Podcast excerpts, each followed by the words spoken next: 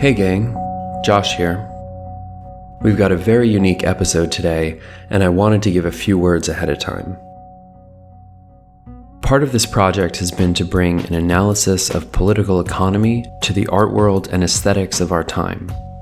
Rather than simply taking artists' intentions at their word, I've tried to look at the external political and economic factors that shape creative production.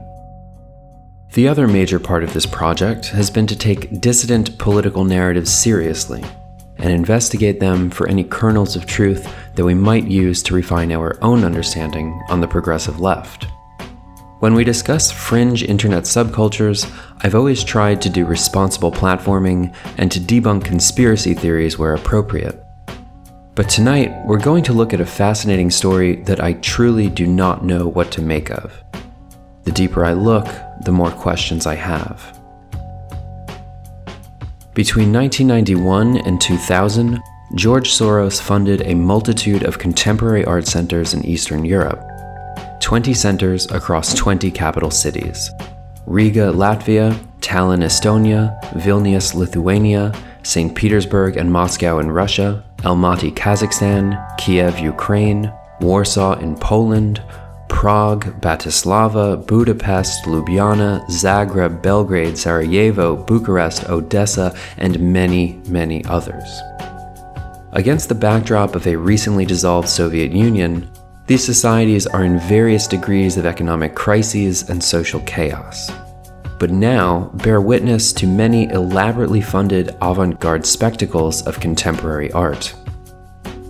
In particular, there is an extraordinary work entitled Voices of Love by Arsen Savadov and Georgy Senchenko in 1994, with some striking political overtones that seems to have been staged exclusively for the Western media. My guest, curator Aaron Moulton, suspects that these works may have been an elaborate form of PR to signal to the US the open embrace of liberal values in these previously closed societies.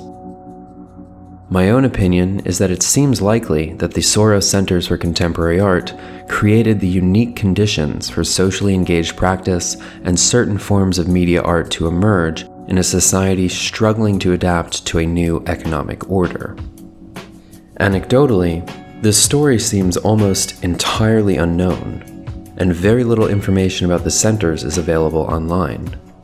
Many of the previous curators don't even include it on their CVs. And honestly, no one I've talked to even seems to be aware of it. Art allows for a very rare and radical space in society in which many unpredictable things can happen. Philanthropy is often benevolent, but sometimes it is not. Private donors that are not accountable to any public should always be questioned. I think it's a bridge too far to say that all of these artworks were an elaborate psyop aimed to shift the perceptions of a previously communist society. But at the same time, all contemporary art is just propaganda out in the open. We only tend to realize it once we are able to step outside the particular ideology of our time. This is the story of the Soros Centers for Contemporary Art.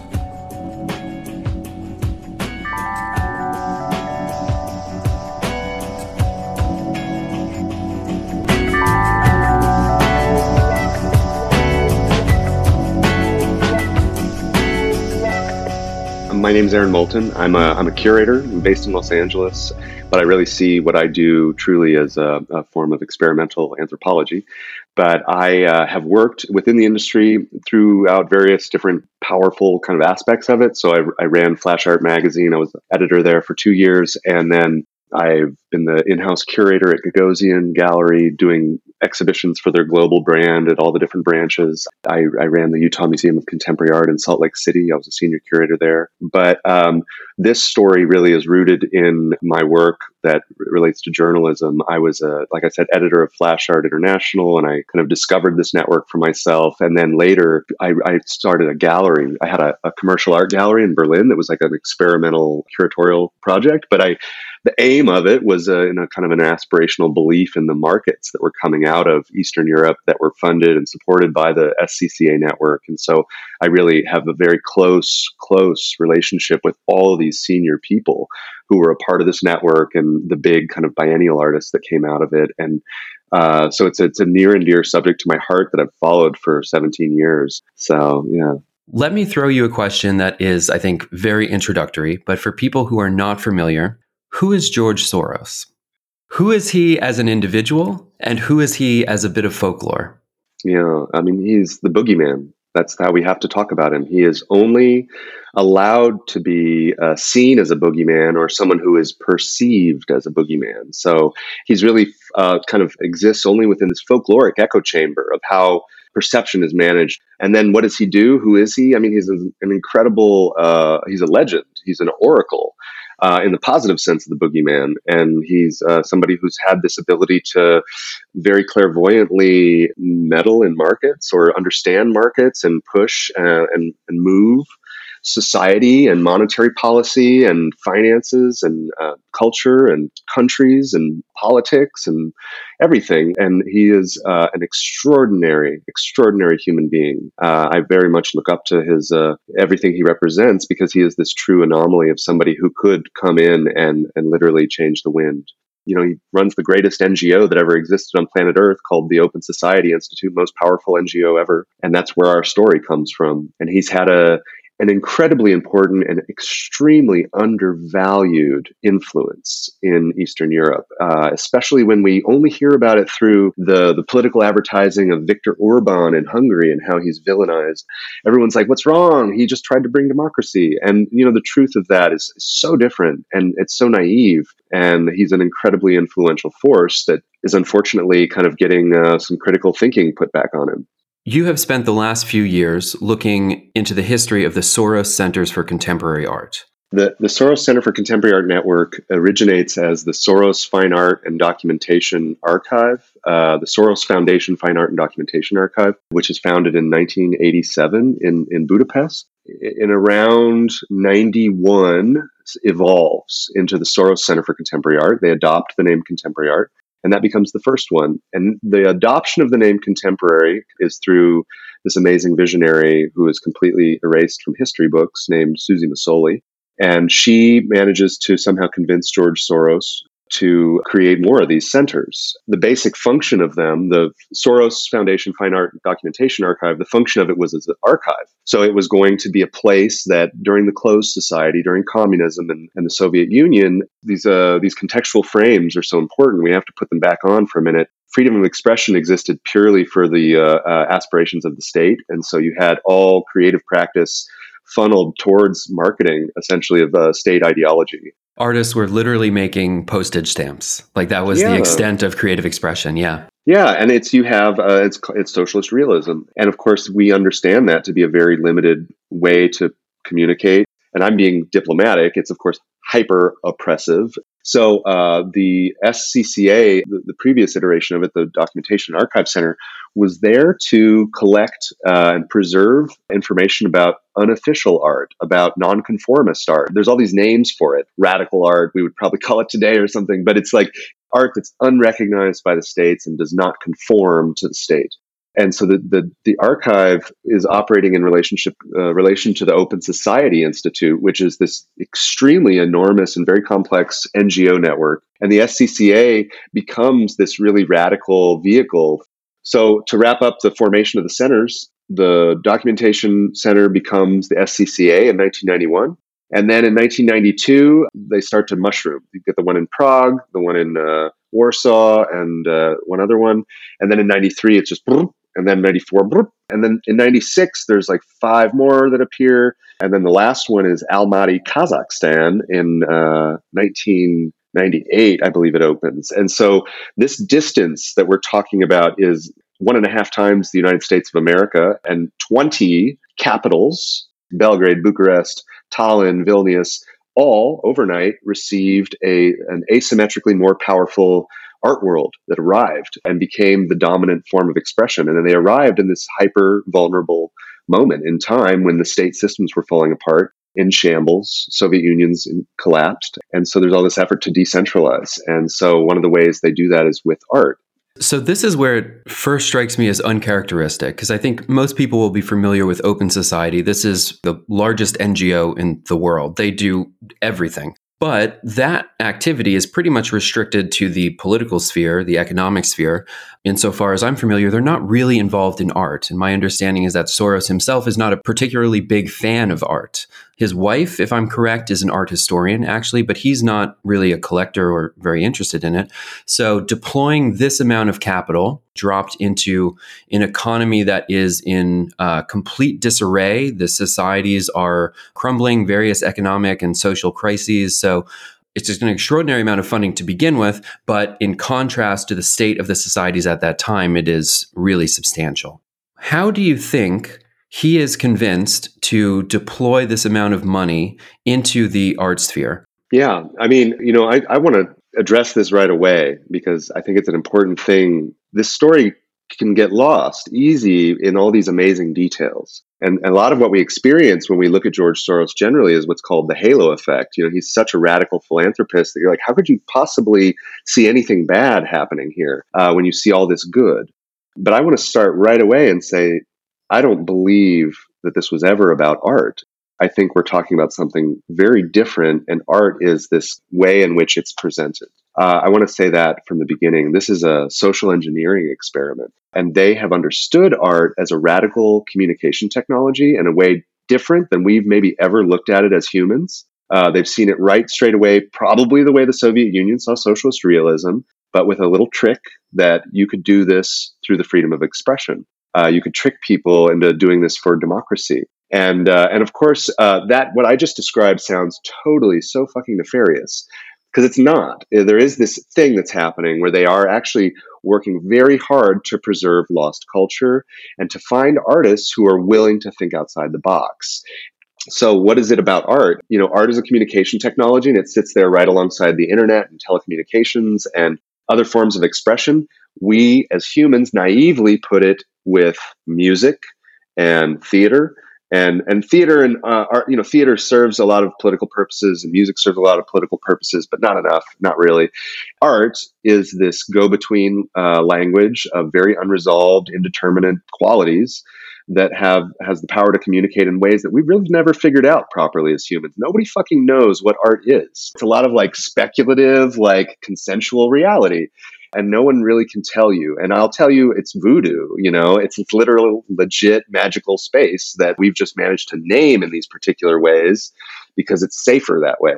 But it's actually where we permit magical shit to happen, propaganda, all kinds of stuff. And I think they understood something radical about the potential of art as a vehicle for communication, and uh, and then turn the dials.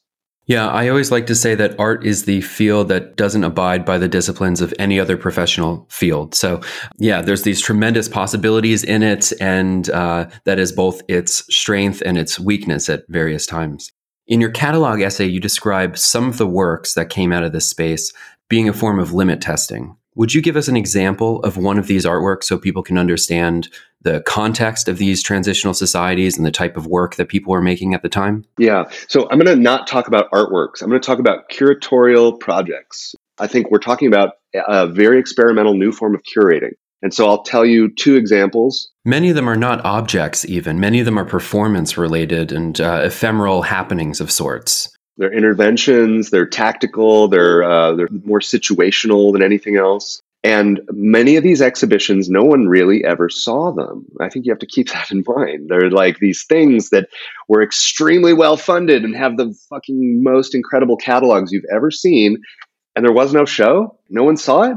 For me, the two biggest anomalies of this story is the birth of curatorial practice as, a, as an institutionalized phenomenon and the birth of socially engaged practice. In these situations, you're having every Soros Center for Contemporary Art, all 20 of them, once a year, did a SCCA annual exhibition, which was open call, very democratic, and you would uh, produce art based on what that uh, open call wanted. And then The limit testing comes in where I see essentially a new form of socially engaged practice, years more in advance than where it happens for us in the West, unlike anything we've ever seen in terms of understanding the power of activism in art. And you essentially see in an exhibition like Polyphony, it's the art of bureaucracy. You're looking at a lot of projects that are about uh, how to understand bureaucracy in this transitory, very vulnerable environment. And but we're talking about uh, also a very wide use of what is art in the public space. So like advertising. I mean, advertising is essentially new. The Soviet Union just collapsed. All kinds of different imaginations of social and public space were taken on by this.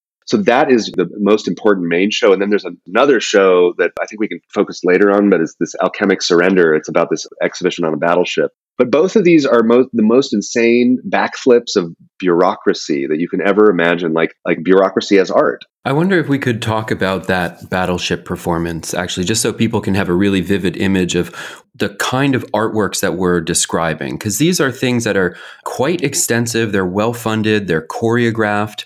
There's images of an entire cruise ship of sailors going through these elaborate rituals and desecrating this old Soviet battleship. It sounds like performance art. It also sounds like psyop.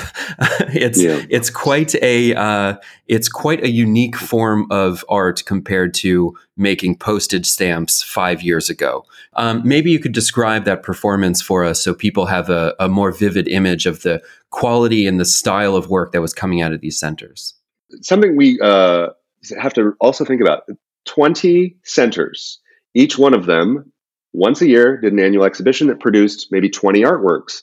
So this is a new kind of uh, deployment of art funding, right? Uh, that already is so so mind blowing when we think of the geography. In the scale of the Ministry of Culture for any of these uh, nations at the time, would you say that the SCCA was probably comparable to the total amount of funding that they were deploying? Was it larger even? The numbers range from each country. So you have to really, all these do need to be treated case by case. But Sirje Helme, who's the SCCA director from Tallinn, who's now like runs the main state museum, she uh, is quoted always saying it, it was eight times the budget of Estonia's like cultural budget. It's like air, astroturfing an entire art scene onto a country. Yeah, this is important. This is really an important thing to realize. Also, the other thing is state funding went towards the artist union studios, materials. You know, there's a whole different way in which production was imagined. Wherein in this case, none of these artists had their studio environment paid for through the SCCA. They were suddenly in a precariat of like, I have to apply if I want to hedge my bets in getting into the global art world, and I'll get the grant, and then I'll hopefully get the book, and then I'll get in the show, and they put them in the uh, the rat race essentially because nobody, no, there's not a single artist from the SCCA legacy who made money. They all put themselves on the front lines in a way sold out to their communities to do the Western thing, and uh, and are the great artists of their countries because of that. They are the greatest. Uh, you know, it's but you have to consider the dualism, the reality they continue to live in. It's a fascinating contrast, yeah, because you see the state facilitating the material production of these discrete artworks of drawings and lithographs and all types of things that people would make in a studio. And then there's this huge amount of funding that goes into these elaborate happenings. I kind of took you off track there. Would you tell us about this battleship performance? This is a really essential example, I think. And this is my favorite exhibition in the history of curatorial practice par excellence. This is it.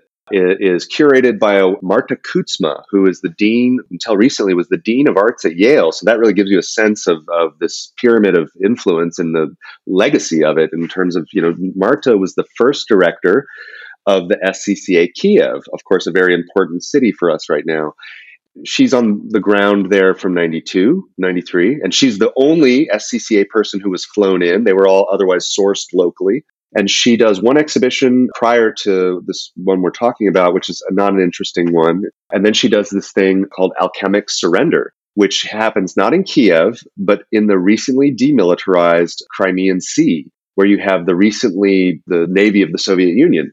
So this is a, a, navy that's just been split up, and now there's suddenly next to each other a Russian navy uh, battleship and a Ukrainian battleship, and maybe you know a Georgian battleship. Suddenly, all in this weird you know, what is Sevastopol and Crimea? I mean, that's like for the Black Sea, that's going to be Manhattan in terms of all the different cosmopolitan naval shit that's going to be happening. And so you suddenly have this very divided and recently demilitarized zone. They somehow got uh, control of a live battleship called the Battleship Slavutych, which was a Ukrainian battleship. And I've spoken to uh, Marta a bit about it. Marta has never gone on record to talk about this show, it should be said. She's never given a proper interview about it. There's no real documentation of her words in relationship to this.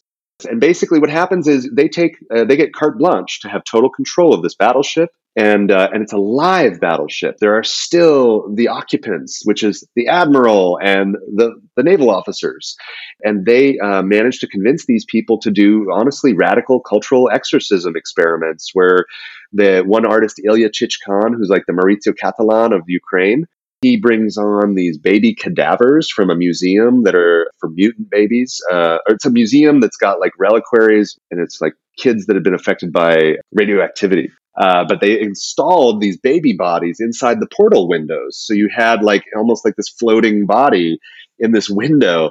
And uh, the, the, the real project that should be celebrated, though, is the one you kind of refer to as the ritual, and it's from it's from Arsen Savadov and uh, Georgy Senchenko, and it's called Voices of Love. And they basically were able to commandeer almost the total power structure and get all these guys to dress in tutus and to fetishize equipment and it's there's something that's it's arguably sexual but it's awkwardly non asexual and obviously there's this kind of like uh, this kind of gay vibe to it where you're like you know that this is so heavy what it means to do this to these guys and and and and to completely collapse their power structure. And you know and there's even these moments there's a beautiful moment of them like you know having a, a big celebratory dinner and like doing the sacrament of cheersing.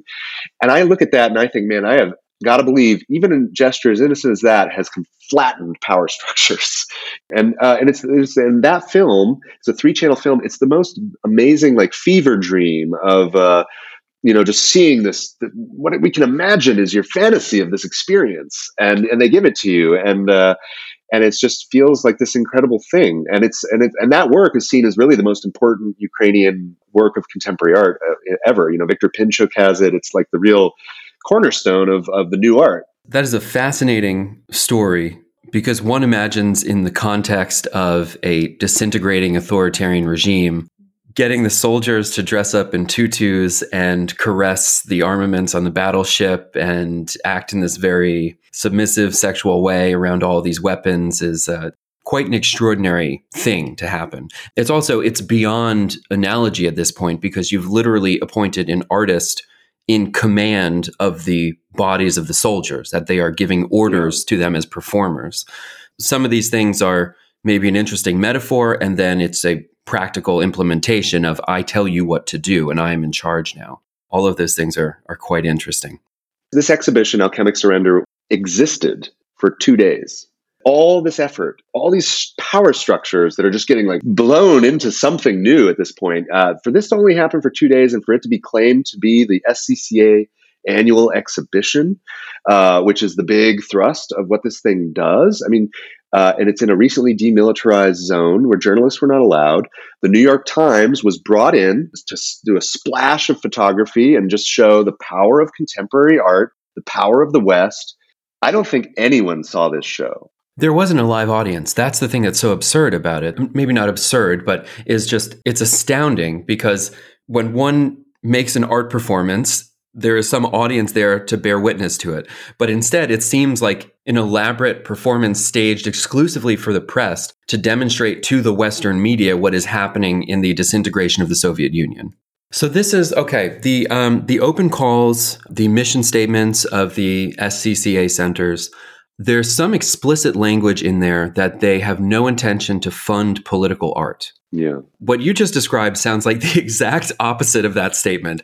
Through that lens, it seems very clear why an NGO would be interested to facilitate all of these things. And they don't have any previous involvement in art. And then, well, maybe it is an elaborate PR stunt or something like that.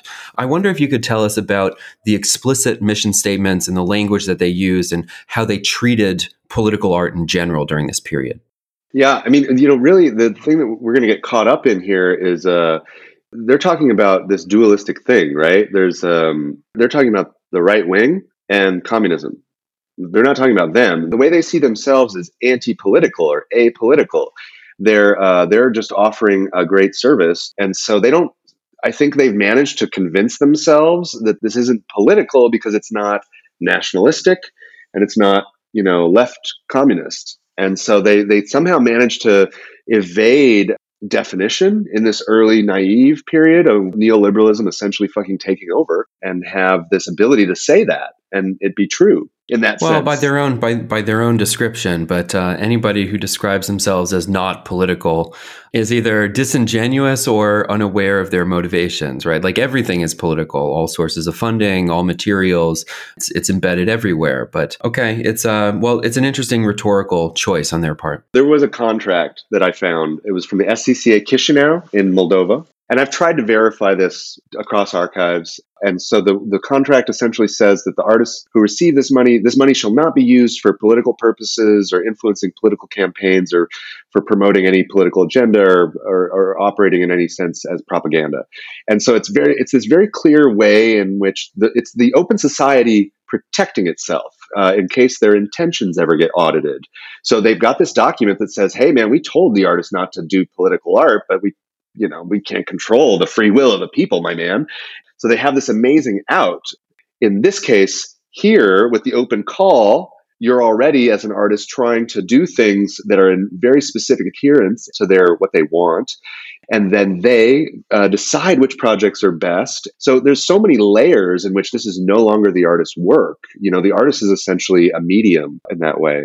What are some of the themes that are used for these open calls Polyphony in uh, Hungary, which was this first socially engaged practice show. Even the subtitle of the exhibition is Social Consciousness as Medium. And so they're kind of out with it right away that that's what they're playing with. This is the open call for the first, what's going to be the first big important show. They've done a couple of shows in Budapest before, a very important conference that you've referenced, the Vilém Flusser lecture from. And so uh, here's the open call that went out in February of 1993. It says the range of social and political themes which may serve as the content of the submitted works extends to, but is not restricted to, the following. The transformations of power, broadly defined, the reevaluation of social roles, expectations, customs, and systems of value, the tensions of collective belonging and dispersal, orientation and the new objective, ideological, emotional, and temporal environment, transformations of sexual and gender relations, a mapping of geographical, social, and institutional spaces, the adequacy or inadequacy of the cultural, linguistic, and symbolic means available in this changed reality, a sense of responsibility for human and environmental resources, the problems of processing a private and shared past, present, and future, and the social and public role of fine arts in answering challenges like the above. That sounds very political to me. Really specific. like, yeah. Wild. There's a pedagogical component to some of these centers, right? There's a yeah. school for the history and theory of art. How extensive is the education network attached to the SCCA? So the OSI it does have an entire education initiative that's completely re- reformatting schools. You know, bringing in the first time people are seeing computers or the internet, all this stuff, uh, there's a complete reworking of society. And so with the SCCA, it's not so much that there's like a school that you went to. Later, later, the SCCA in uh, Ljubljana, for example, became a curating school, and so very much, yes, you were a part of a sort of a lineage of uh, the pedagogy. But generally, the the pedagogical aspects of this are off the cuff and in the moment, so they kind of arrive through the open call because they wanted you to not only embrace those themes but embrace a new media uh, technology as well. And that could be in the case of polyphony literally anything. They had they hacked phones they hacked billboards they hacked everything. My other favorite case study exhibition is Ex Oriente Lux in uh, in Bucharest, and they basically realized they had no reply from the open call. Nobody was interested, and the open call was but it's essentially about embracing new technology phenomena. And they didn't have anyone come forward. And so they decided in August, you have your show happening in, in November, they decided in August that they need to fly in experts to help get these people up to speed and understanding what contemporary art is, what video art is. And so it's a big crash course with some greats, you know, some really of the time great luminaries. But there's also these inc- there's an incredible you know list within that list, which are the people that I don't really see as art people. and uh, they're more ideologues and philosophers and tactical media theoreticians. And it's these guys who are really, for me, where this whole story becomes very interesting. Uh, but, anyways, Keiko and Garrett organized this amazing uh, pedagogical experience where they're essentially like showing people Bill Viola and Barbara Kruger and blah, blah, blah. And, uh, and getting people up to speed. And uh, but then there's something else I think that we're not aware of that's on the technical side of production. You know, we're talking about artists, some of whom dropped their paintbrush to pick up a computer mouse. They're not. It wasn't their natural thing to go and do social engaged practice or make a virtual environment, you know, of, with the technology that was light years advanced of what they were ever going to get naturally in poor country like Romania. I always have to remind people the Arthur C. Clarke quote any advanced form of technology is indecipherable from magic. And so this these guys were basically given the magician's wand and then told how to wield it and so this this pedagogical environment happens in August, and then it happens again in November when they also bring in this guy Egon Buna, who works for the ZKM, the Centrum uh, Kunst und Medium, which is founded by Peter Weibel, also very connected to this thing in the beginning. So they bring in a technical production person who who really helps, you know, guide the hands of these people in making the art. It's their art, but it's like there's there's so many aspects of that that are unheard of in a creative process. So much of this story is unknown. You've anticipated, I think, a piece of my next question is I wanted to ask you about the lineage of some of these works today. It's very, it's a very unusual story um, in such a consolidated, such a tight time frame, because usually what institutions are very concerned with is preserving not just the work that they archive and collect, but preserving their own legacy. So for him to pull the plug on funding and for all of this to evaporate, and then for there to be so little documentation and stories and just, I think, general awareness that any of these things happened, it seems odd, right? That is part of what leads one to believe that it may have been a politically motivated uh, source of funding. Where do these works show up today? Are they collected by institutions? You had mentioned the Pinchuk Center. Are these artists now influential? Were they successful in canonizing the artists whose work whose works they produced, or has it evaporated into the ether? The artist unions continue to exist, and for most of the population, that's still the real deal. But uh, these are binary art worlds, essentially. That still, in many cases, the artist union culture still exists, and so so you have this this system that's very uh, divided, and uh, and you have it happening that um, all of this coincides with the gentrification of uh, the global art world with biennials. The, the the birth of the biennial is happening right now. I mean, the, biennials are existing, of course, for years, like Sao Paulo, Venice, uh, Documenta. These have all been, of course, the mainstays of uh, the the you know of, of the elite contemporary art world.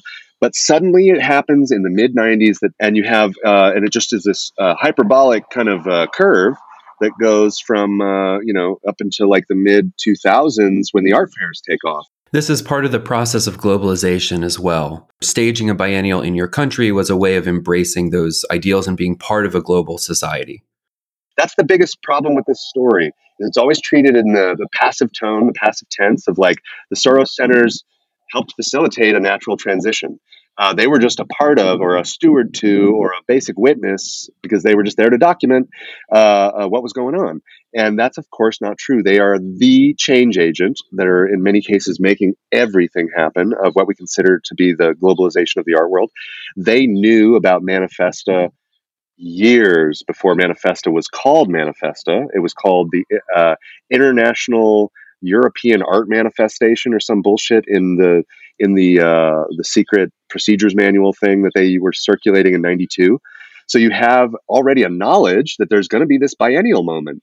Um, that and because Manifesta is essentially uh, works from the model of the SCCA, it's an open call, is only set up to do really radical forms of institutional critique in uh, hot spaces, hot culturally hot sacred spaces and so you ultimately have a thing that's uh, the uh, the baton pass and the early years of manifesta were a shoe in. If you were a part of the soros system you were a shoe in to manifesta and you were a shoe in to documenta and you were probably a shoe in to represent your country in venice.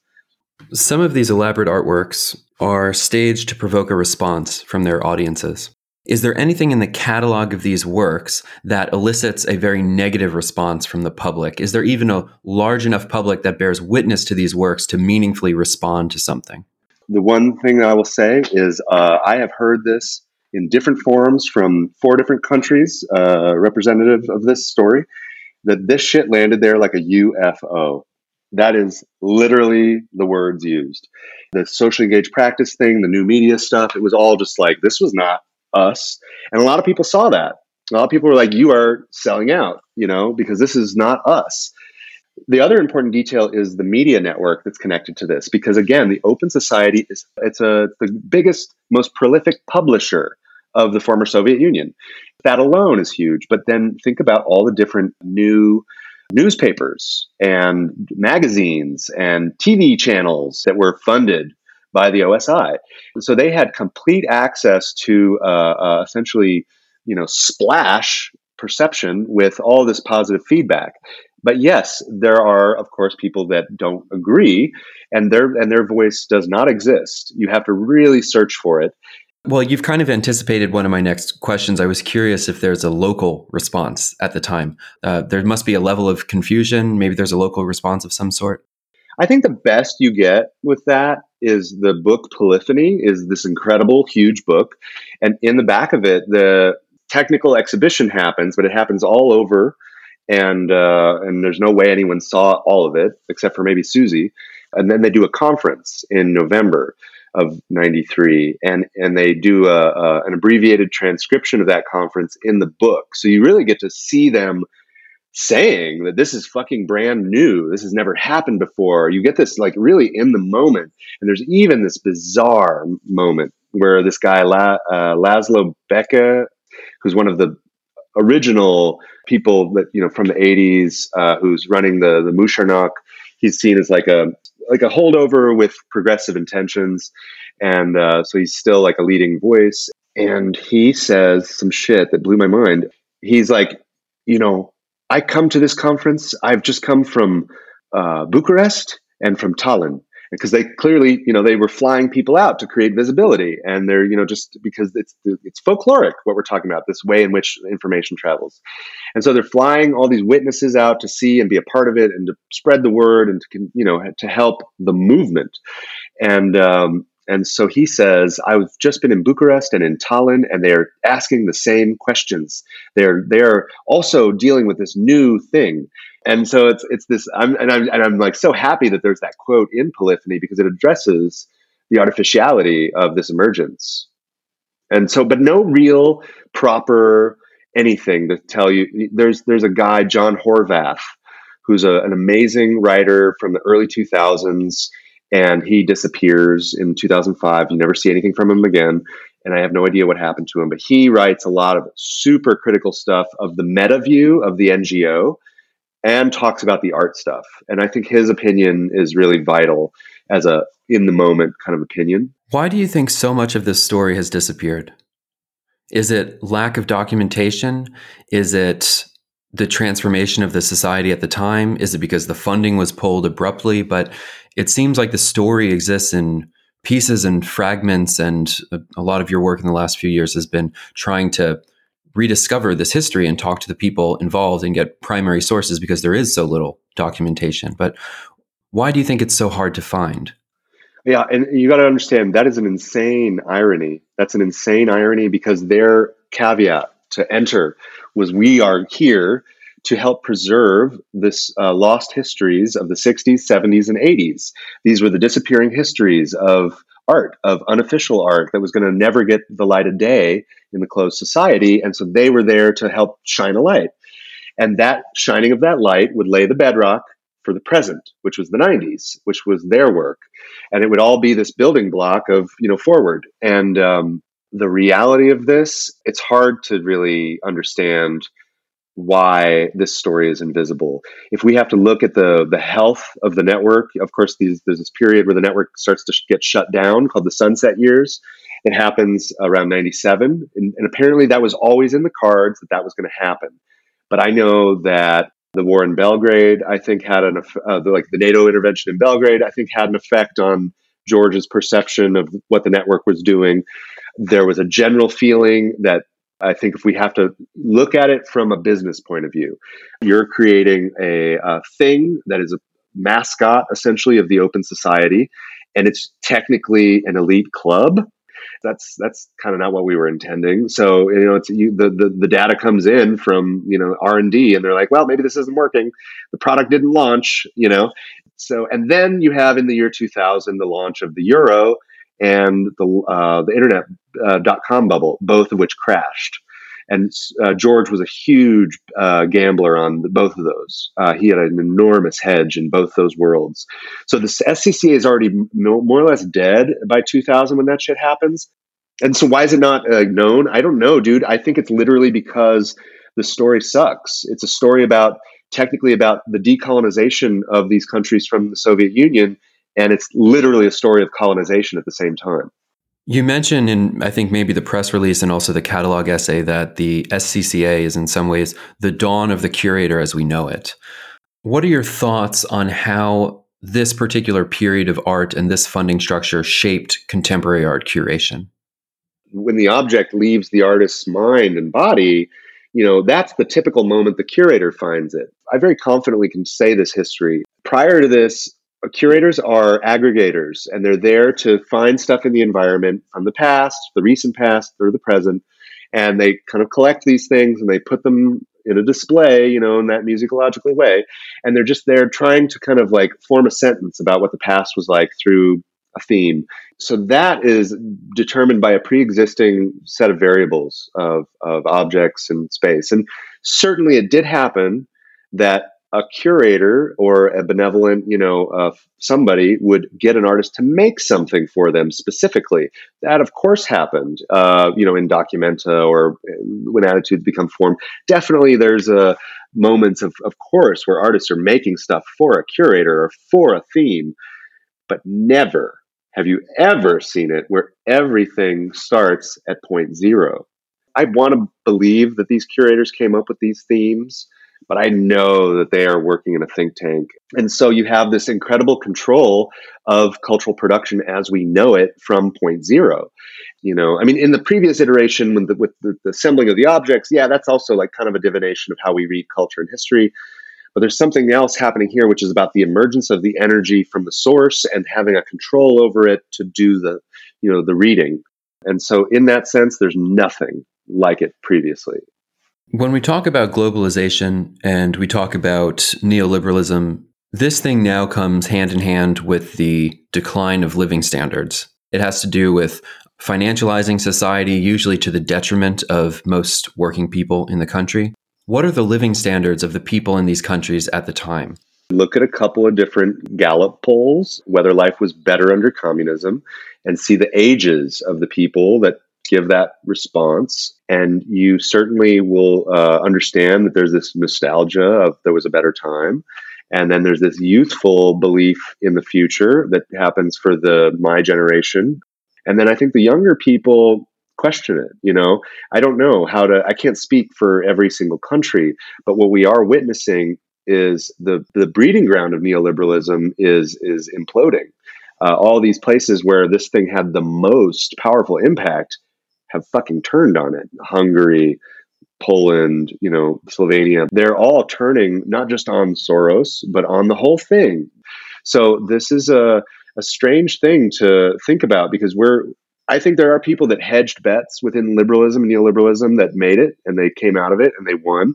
But you, you're talking about so many different power structures that went on with the decentralization of stuff a lot of it just went back into the fucking hands of oligarchs. You know, they took the richest guy in town bought the railroad, the richest guy in town bought the newspaper, the richest guy in town bought whatever, and they have uh, this free ride to help with the betterment of society.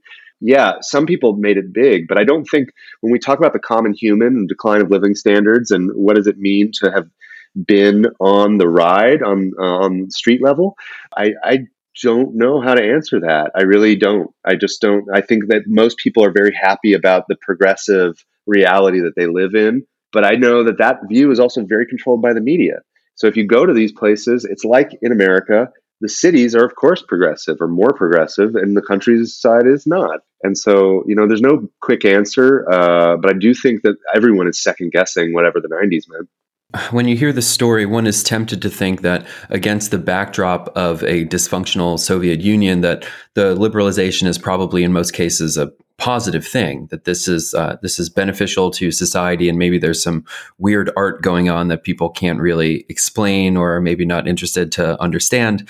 But in in general, versus the the chaos of the previous regime, most people are, I, I imagine, happy with the direction that society is going. Those liberal freedoms are uh, valued and people enjoy them. Yeah, but that maybe does not apply in the 20 year arc since these centers have closed. And now most people in the advanced world are really suffering. And um, neoliberalism has been quite disastrous for most everywhere it's been implemented.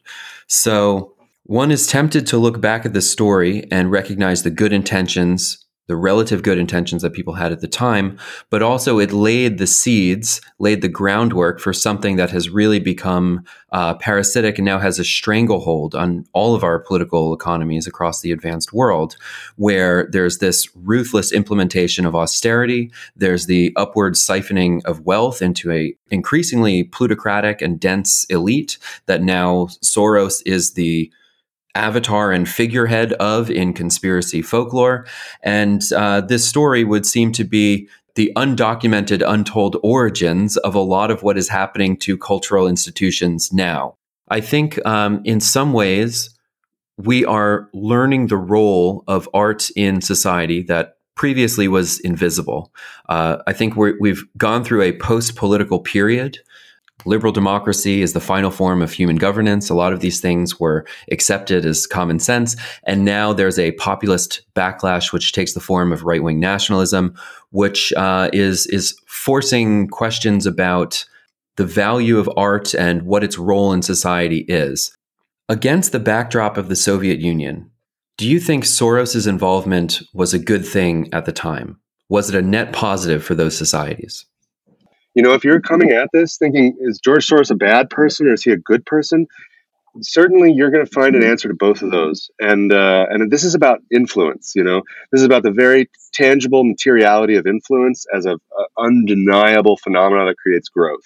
The the way in which I personally see George Soros in my heart I think it's a good thing. You know, I think like I, I believe he had the best of intentions and I believe he's got a fucking vision now based on everything I've learned about post-colonial theory and all the shit that like was what you know i think he wanted us to learn about uh, i kind of started to put a mirror on it. And i learned the pitfalls of this argument so early on. You cannot be saying is this a good thing or a bad thing? It's uh if you have to avoid those because that is the trap and that's always the trap like a spell. We're at such an unprecedented moment in the development of the advanced world of neoliberalism, of dysfunctional capitalism, uh, globalization, and the role of art is becoming very clear. And I think you've set up a really unique and fascinating experiment here to find out exactly what kind of influence art wields. We're going to find mm. out. When this exhibition opens, we see its reception in the press, in the public, in the art world uh, all of that will then be crystallized in a way that is impossible to anticipate, but will provoke all of these questions. And I think the art world will have to ask itself, what is our role in all of this? What do we want our role to be? Because now we have to make an active choice. Yeah. Yeah, I think that's a good way to look into it. And I'm, I'm you know, Josh, really what this is about is we are at a precipice. We need some real chaos in order to form some new language and uh, and there will be new language that comes out of this. And I've done my best on social media to create terminology to visualize previously unspoken phenomenon and uh, and help you see influence in different ways. So I think it's a way to you know bring people into this story and also my the consistency of my work and what I've been doing my whole life and know that this isn't just a stupid fucking conspiracy theory from a wingnut. We're going to see the influence. That's it there. Yeah. Thank you, Aaron, for making the time to talk with me. This has been a, really fascinating, enlightening story. I look forward to the exhibition. So thank you.